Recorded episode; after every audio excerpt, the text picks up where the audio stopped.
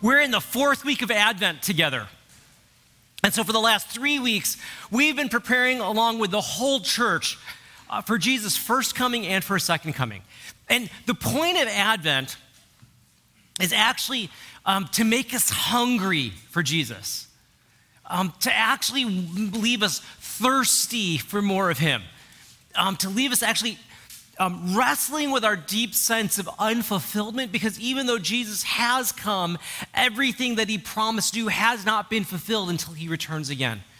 And the difficulty with all this longing and this waiting, of course, is that it's so distracting right now. Right?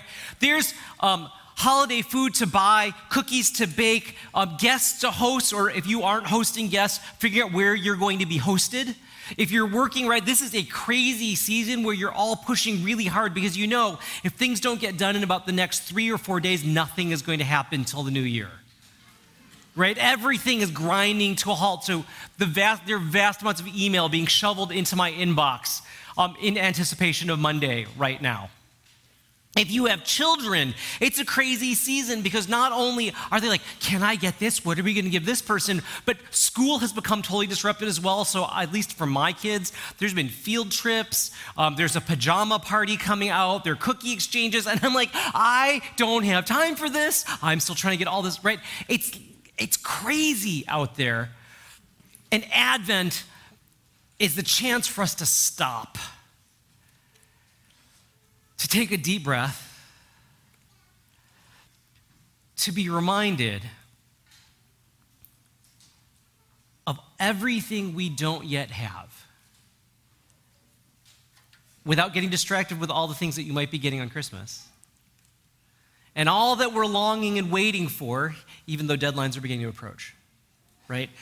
Advent's a season for us to pause to imagine what it would be like if you were in Israel before Jesus came and that your sense was God had been silent for 400 years and you as a people had been mowed over by empire after empire after empire until you were barely recognizable. You had no control over your political life, over your spiritual future, but as far as you could tell, God left during the exile and hadn't come back. If you're the people of Israel, you're wondering, when will we know what God promises in the Old Testament, right? Where there'd be justice and righteousness, where the poor would be fed, where the blind would see, where there'd be hope again. And if you can connect to that longing, then, right, you can connect to the longings that shape all of us right now. Because I don't know about you, but um, just reading the week's news makes me ask those questions. Last Sunday, um, there was a bombing at a church in Cairo, and dozens were killed. And this morning in Aleppo, hundreds may die and thousands remain trapped. In a snowy, cold weekend here in New York City, I wonder how many people died of exposure as homeless people continue to huddle in subway stations and on air vents, hoping to stay warm. I think about some of us for whom the coming holiday and family reunion is actually a source of pain. Because you're walking into a family situation where there is no peace and where people may be polite, but it's not going to be pleasant. Or some of you are thinking, yeah, it's all about coming home and family. And some of us are thinking about people who won't be coming home today, this week. In particular, specific people who will never come back to us. And if you can tap into that longing, right, that sense of this isn't how it should be, then you're being prepared. You're being prepared to celebrate Christmas because we're in the fasting before the feasting, right? Because Advent, historically for the church, has been a penitential fasting kind of season to make us aware of our deepest longings and desires, our thirsts and our hungers, so we can celebrate Jesus' first coming and anticipate a second. And the weird thing about Jesus coming, of course, is that it's always totally unexpected because nobody expected he would come the first time, and we're promised in Scripture nobody's going to know when he comes the second time. So, how do you prepare yourself to deal with this kind of um, uncertainty about how God interrupts your life? Because the reality is, God delights in interrupting our lives, and He does it when we can't anticipate it, when we don't know about it, and when we're completely unready. So, how do we prepare ourselves for God to break into the ordinariness and the unworthiness of our religious experiences and our relationships? and then change them forever. This week, I want us to look at a passage in Luke. It's really familiar because I think the story of how Mary hears about the coming of Jesus will prepare us to um, embrace the foolishness of embracing God's interruptions and to participate in the foolishness of Christmas itself. Let's look together. In the sixth month of Elizabeth's pregnancy, God sent the angel Gabriel to Nazareth, a town in Galilee, to a virgin pledged to be married to a man named Joseph, a descendant of David. The virgin's name was Mary. The angel went to her and said, Greetings, you who are highly favored, the Lord is with you. Mary was greatly sorry, troubled uh, by these words and wondered what kind of greeting this might be. But the angel said to her, Do not be afraid, Mary. You have found favor with God. You will conceive and give birth to a son, and you are to give him the name, call him Jesus.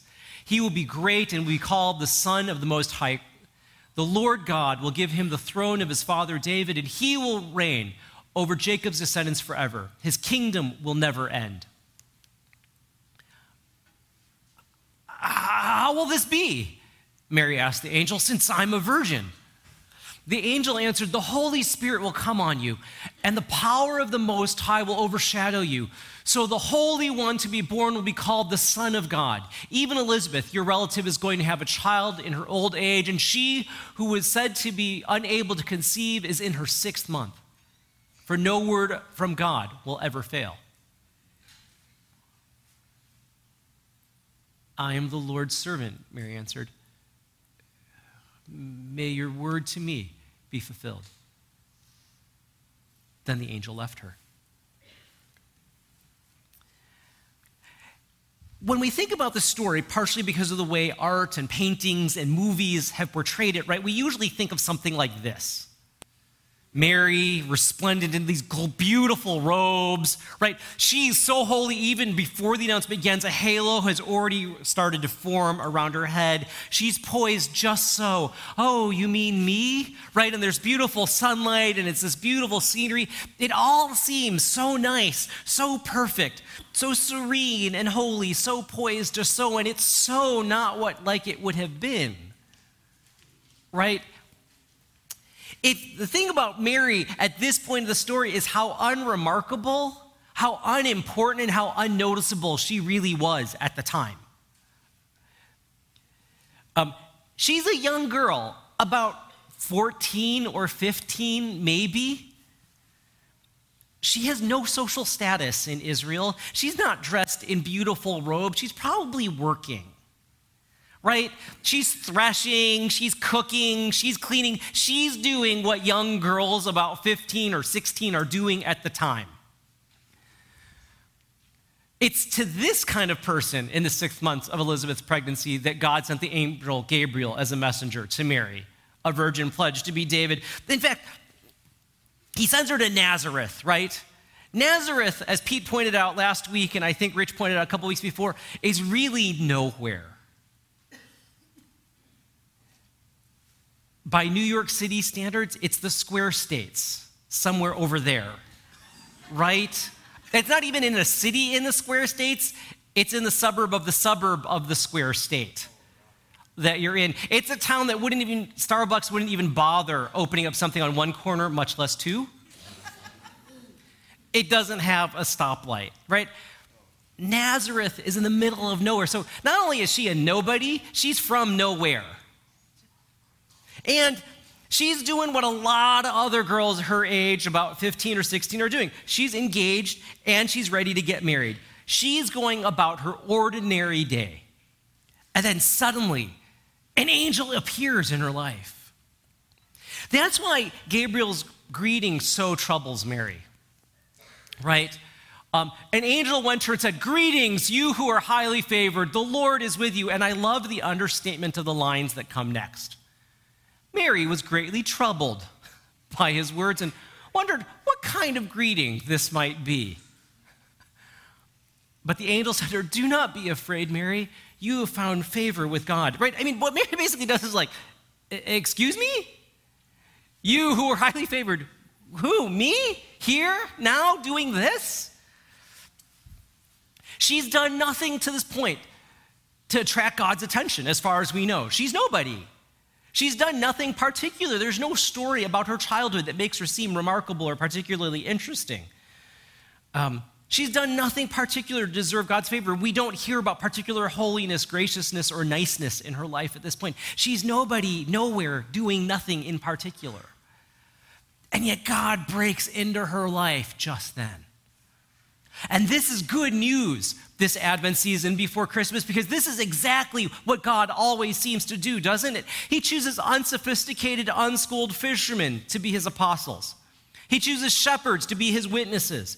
He chooses refugees to be his parents, adulterers to be his kings, murderers to be his apostles, and ordinary, sinful, befuddled people like you and me to be his witnesses here and now. God seems to delight taking ordinary people, as sinful and as conflicted they are, and He goes, You are going to be the sign and wonder that I'm going to use to show the world that I'm alive. It's through your mouth that curses at one moment as you're in the subway, being pushed around, and in the next moment tries to sing a song of praise to God as you get to church. That same mouth I'm going to use to declare my truth. It's going to be at work and at home and at school and in your daily relationships that you are going to manifest the reality that the Holy Spirit is in you and among you and at work. This is astounding, foolish, and so hope giving to us, isn't it? And why does God do this? You'll notice the angel doesn't say, Don't be afraid, Mary. I've looked at your resume. You've done great work, right? I have I've looked at your report card. You're doing excellent. Santa has really paid attention. You've been nice, not naughty, right? None of that. All that he says is this you have found favor with God. God has chosen you. God loves you. He sees you in this obscure backwater. He knows who you are. And for all of us, this is good news because no matter who we are, no matter where we are, no matter what we're doing right now, part of what Advent reminds us is God sees you. God knows you. God's chosen you. And God is intending to use you. Do not lose heart. And when God appears, we see the ordinary, average, boring day to day reality begin to bend and to shift around people who say yes to Him and accept His call and begin to do something different so that the world begins to change.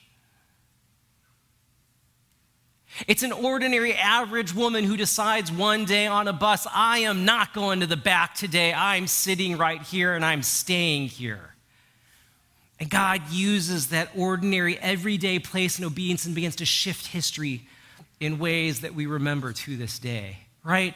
It's allowing a man who's in Korea during the Korean War to have his heart break at the um, uh, malnourished orphans. And he says, Not on my watch, not at this time. I will do what God has called me to do. And from that, Bob Pierce birthed the organization that we know as World Vision today.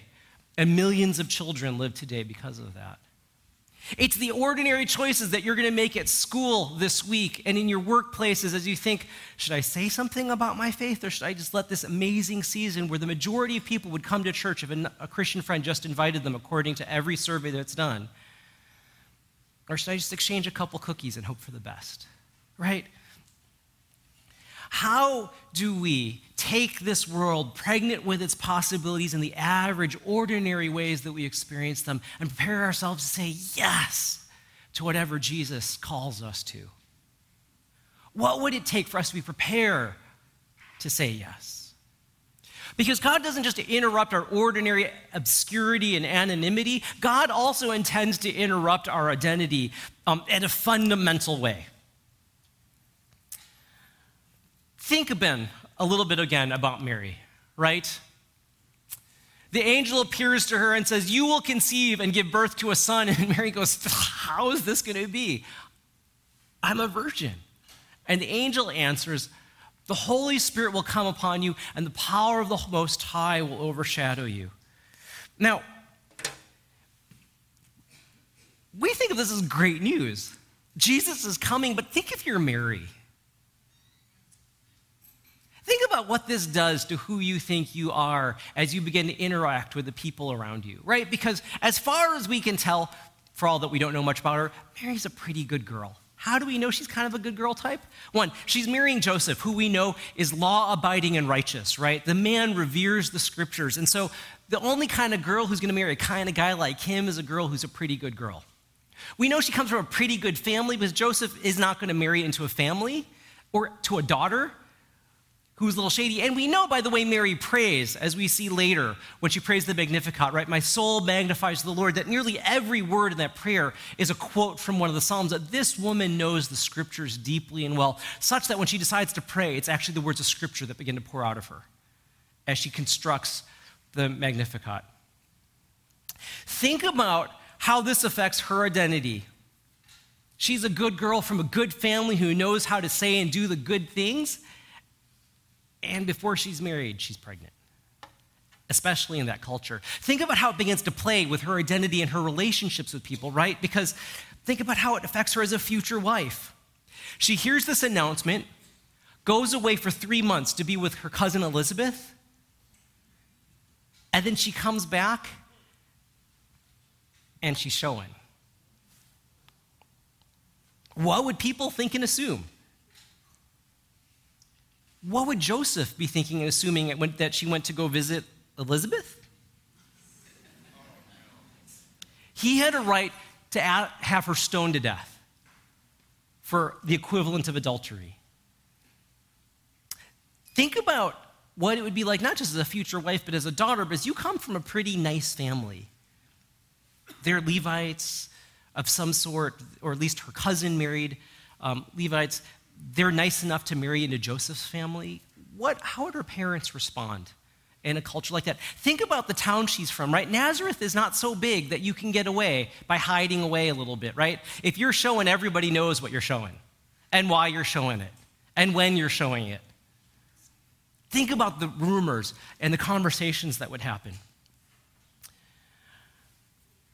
This, too, right, is actually part of how Christ always seems to interrupt our lives. He loves disrupting relationships. In fact, later on in her life, Mary and her, and her sons will come to try to get Jesus because he's been preaching too much, doing a little too much ministry, and they think he's a little crazy. So they come to bring him back home and give him some rest. And Jesus is preaching to a large crowd, and the guy comes over, like, Your mom's outside with your brothers. They want to take you home. And what both Mark and Luke talk about is that Jesus looks at the door, right where Mary and her, his brothers are standing, and he asks this question Who are my mother and my brothers? And he says this uh, The people who are my true mother and my, my true brothers are the people who listen to the word of God and do it. If you're his mom standing at the doorway, what do you hear at that moment?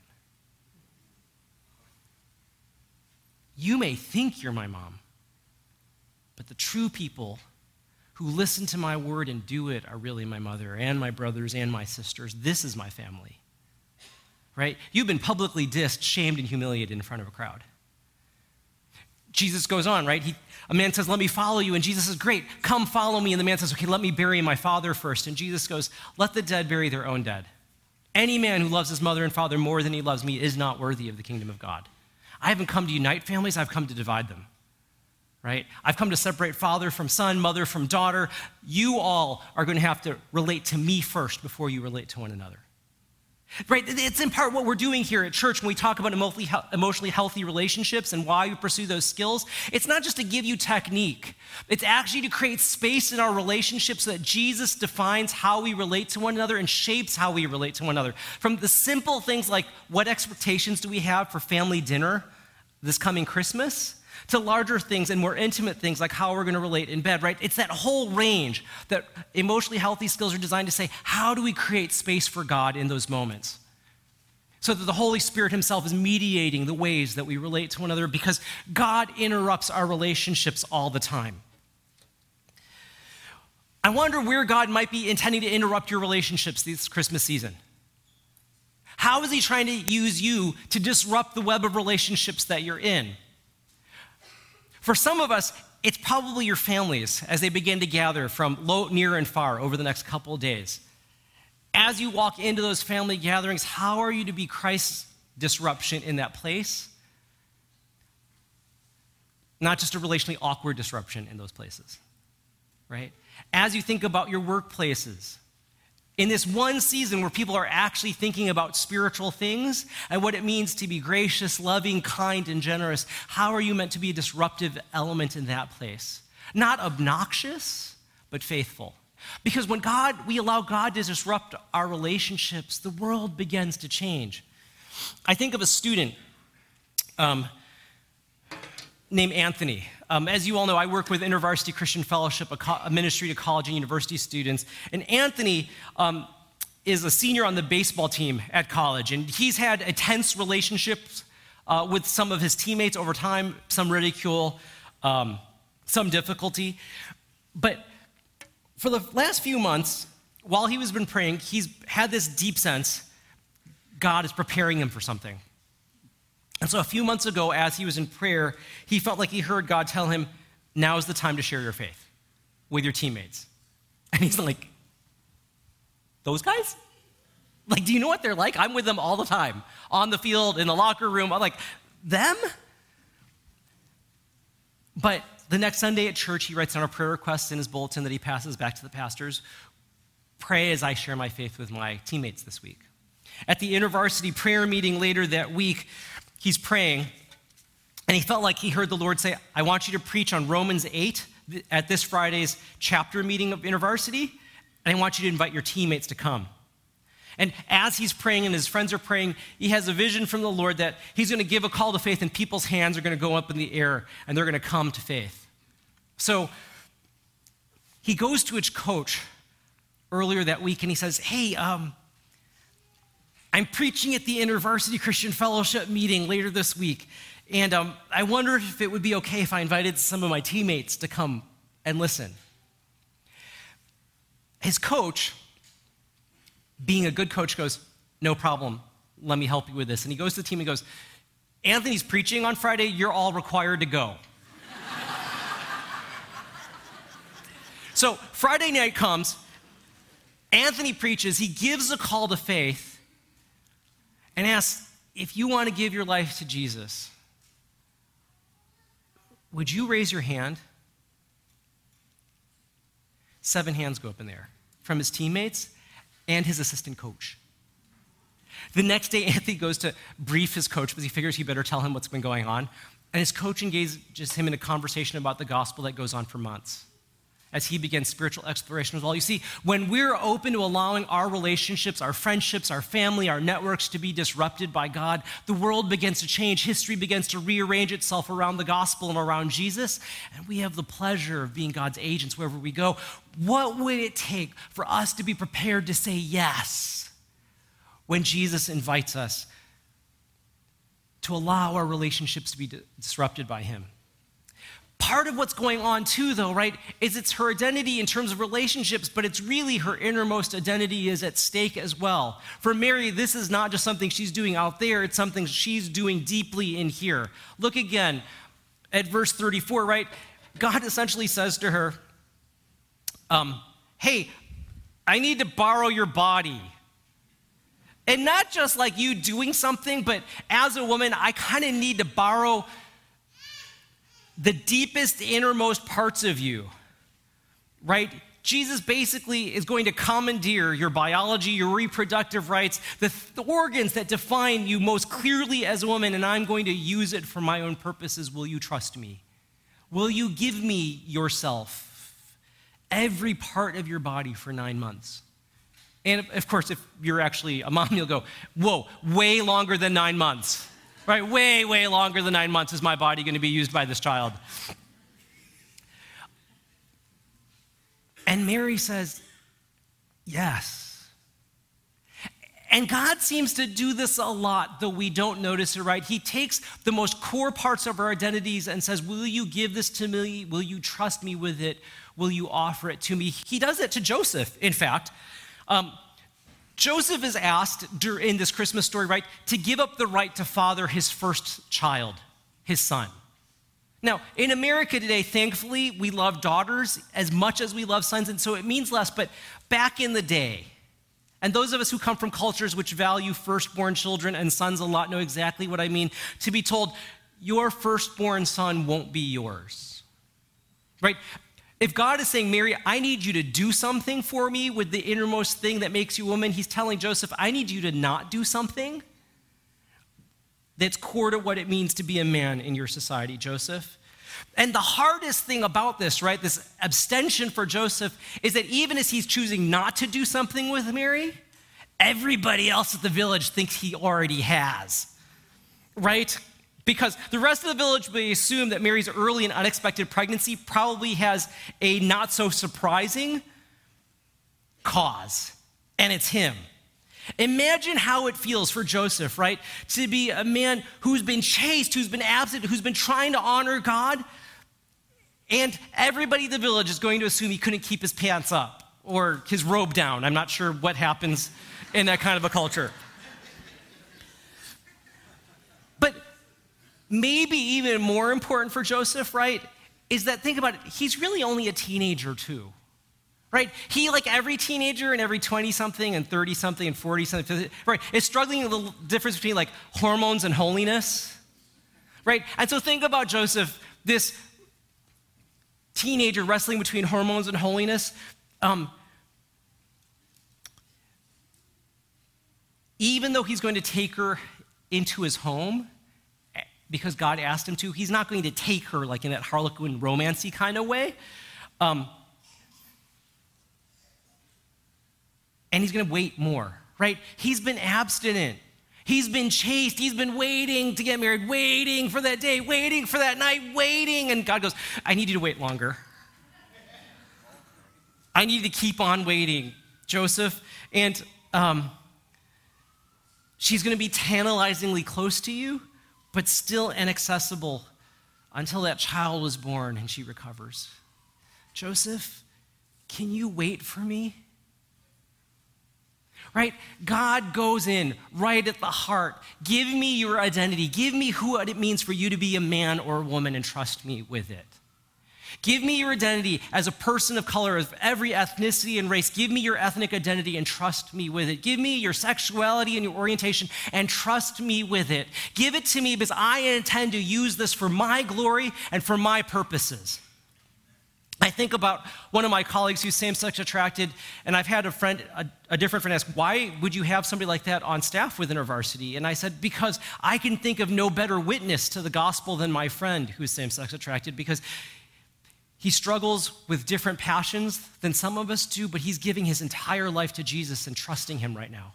He's trusting him to say, I will obey scripture even though it's costly to me and live celibately. I'm going to trust the body of Christ is going to be community to me and I'm not going to be alone or live alone. I'm going to trust that my body will be used for the glory of God and I will experience resurrection. His entire life is witness right now. Who better to work with a group of 40, 20 plus year olds than somebody who says, My entire body will be a way to communicate the holiness, goodness, mercy, joy, and love of God, right? Are you ready if God were to say your core identity as a woman and mother, father and son, person of color, of any orientation? I will give it all and trust Jesus with it. What would it take for us to be prepared? To say yes when Jesus calls. Because if we're willing to do that, the world begins to change because look at who what Mary does, right? The angel appears to Mary and says, um, You will conceive and give birth to a son, and you are to call him Jesus, and he will be great, and he will be called the Son of the Most High. The Lord God will give him the throne of his father David, and he will reign over Jacob's descendants forever. His kingdom will never end. This child of yours, Mary, you thought he would be obscure like you're obscure, but he will actually be God returning to earth. God left Israel when Jerusalem fell, and God is returning now.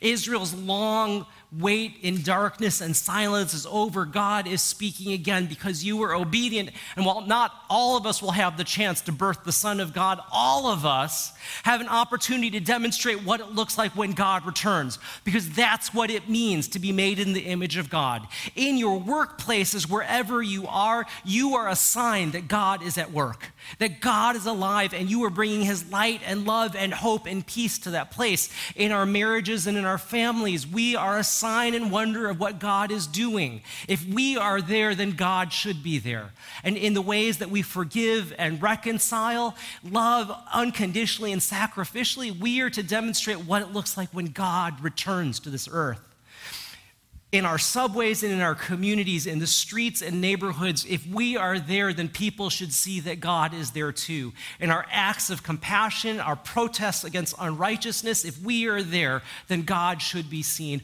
What will it take for us to be ready to say yes? So that God could be better revealed around us and among us. God always seems to disrupt our expectations, right? He told the Pharisees, You think you know the law, it's much harder than you ever thought. He told women who thought they weren't worthy to be witnesses at court, You will be the first witnesses at the resurrection. He t- told those who thought the Messiah was going to come to bring political freedom, You have no idea of the great depths of freedom I'm about to offer you. The world will change because I'm there.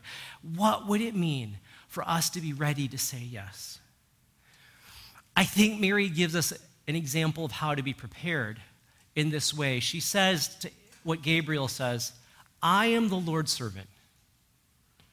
May it be to me, may your word to me be fulfilled. Then the angel left her. Right? She defines her core identity in this way I am the Lord's servant. Tell me to go, I will go. Tell me to stay, I will stay. Tell me to preach against unrighteousness, I will do so, or tell me to quietly endure, I will do so. Tell me to confront the principalities and powers around racism and sex and money and power in our society, I will do so loudly or I will do so quietly. However, you tell me, I will do it.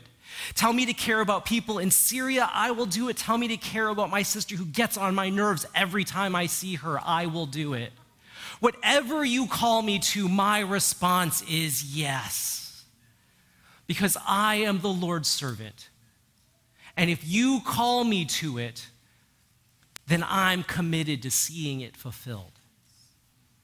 What would it take, brothers and sisters, to position ourselves this Advent season up to Christmas to say, Lord, your coming was to bring life and light and hope to a dark world. If you call me to participate, I will say yes. Your second coming will bring justice, righteousness, and peace where there's division, exploitation, and wrongdoing. And if you call me to confront it, I will say yes.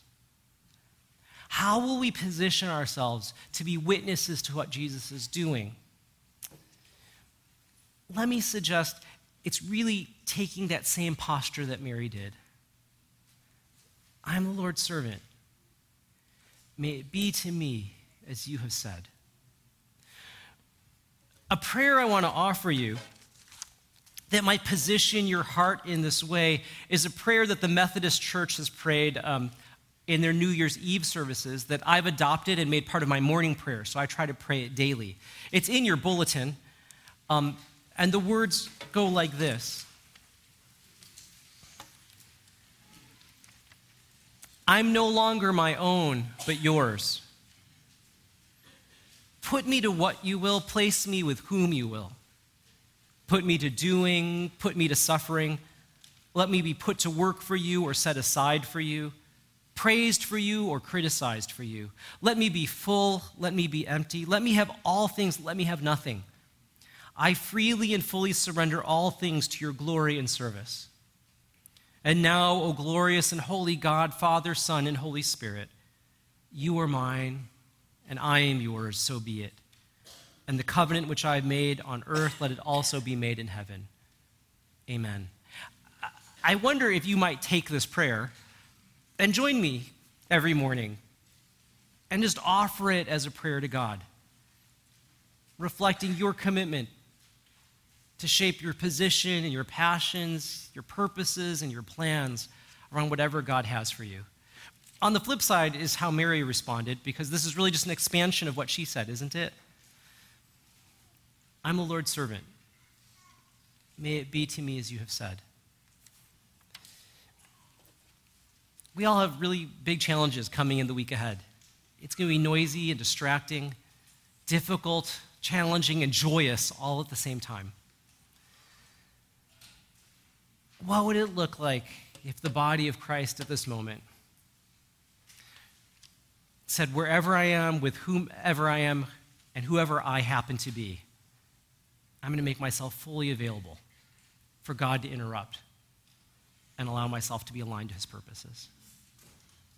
What a gift to the world it would be this Christmas. Let me pray for us. Lord,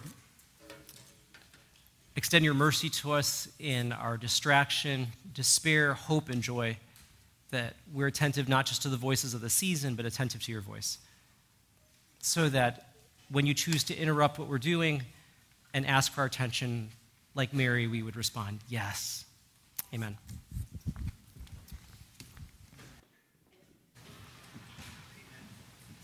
Let's all stand. Together. Let's all stand. Let's sing in response, and uh, we'll close our service together. Amen. The Lord calls you his own this day. I want to invite the prayer team to come to my left. We have the Lord's table to my right. And the reality is that God, every single day, multiple times a day, will interrupt you. He'll interrupt you through people, through circumstances. And the invitation, our interruptions are often simply invitations for us to say, I am your servant. Lord, I am your servant. The reality is, we all have our own plan for our lives. We all know what we want to do. We all have our agendas. And then we add God to our agenda. And we say, Lord, I want to make you the center of my life. And we add God on. What God is inviting us is not just for us to add Him to the center of our lives, He's trying to add us to the center of His life. There's a big difference. That we are invited into God's bigger story and, and he will go through uh, any lengths to interrupt you so that you may participate in something bigger than yourself. And the invitation out of these interruptions is simply, Yes, Lord, I am your servant. And so, usually when interruptions come, we don't say, Yes, Lord. We go, Why, Lord? Why? Why is this child interrupting me again? You know? Why is this traffic? And yet, the invitation might be this week as we approach Christmas to say, Yes, I am your servant. In the mystery of these interruptions, in the sovereignty of these interruptions, Lord, give me a posture that says, Yes, I'm open. May your will be done in me. And to get to that place often means that we need someone to pray with us and pray for us. This is why we close every gathering with a time of prayer. Because to get to this point of openness and sensitivity to the movement of God's Spirit in us often requires it to be done in the context of community. We need someone to pray for us. And so maybe you've come in here, maybe God is interrupting your life, and you need a heart to say yes. Maybe you've seen God's interruptions, but you still have gone your own way and today you, you're repenting, you're coming back to God to say, Lord, I want to be a part of your story. We have a prayer team here. And to my right, we have the Lord's table where we come and we take bread and we dip it in the cup, reminding ourselves that we are part of a bigger story. That we are part of a story of one who was broken and bruised, poured out his life so that we might be whole and healed, and now serve in the world as healers, as reconcilers, because of his cross. And so, whether you come for prayer, whether you come to the table, God is interrupting you, and this interruption is an invitation. You can come for whatever need you have. We'll stay as long as we need to. But as we close, I want to invite you to open your hands towards heaven to receive a blessing. If you're watching online, you might want to stay in front of your computers, open your hands like this. We close every gathering like this because this is a sign of receiving, it's a posture of receiving. And we cannot give what we have not received. And so we end every gathering like this on Sunday mornings to say, Lord, essentially, I am your servant. Yes, Lord. And the hands that receive now become hands that bless that we step out into the world offering the good news that's available in Jesus Christ. And so, with your hands and your hearts in a posture of receiving, brothers and sisters, and sons and daughters of the living God, May the Lord bless you and may He keep you. May He shine His face upon you and fill you with peace. And may you walk out of this building in the power of the Holy Spirit, like Mary saying, Yes, Lord, I am your servant. And when God interrupts you this week, may you see interruptions as invitations invitations to allow this commitment to Jesus to deepen, to be open, to be sensitive to the ways that He's coming in this Advent season. And may in turn, may you be a blessing to the world around you.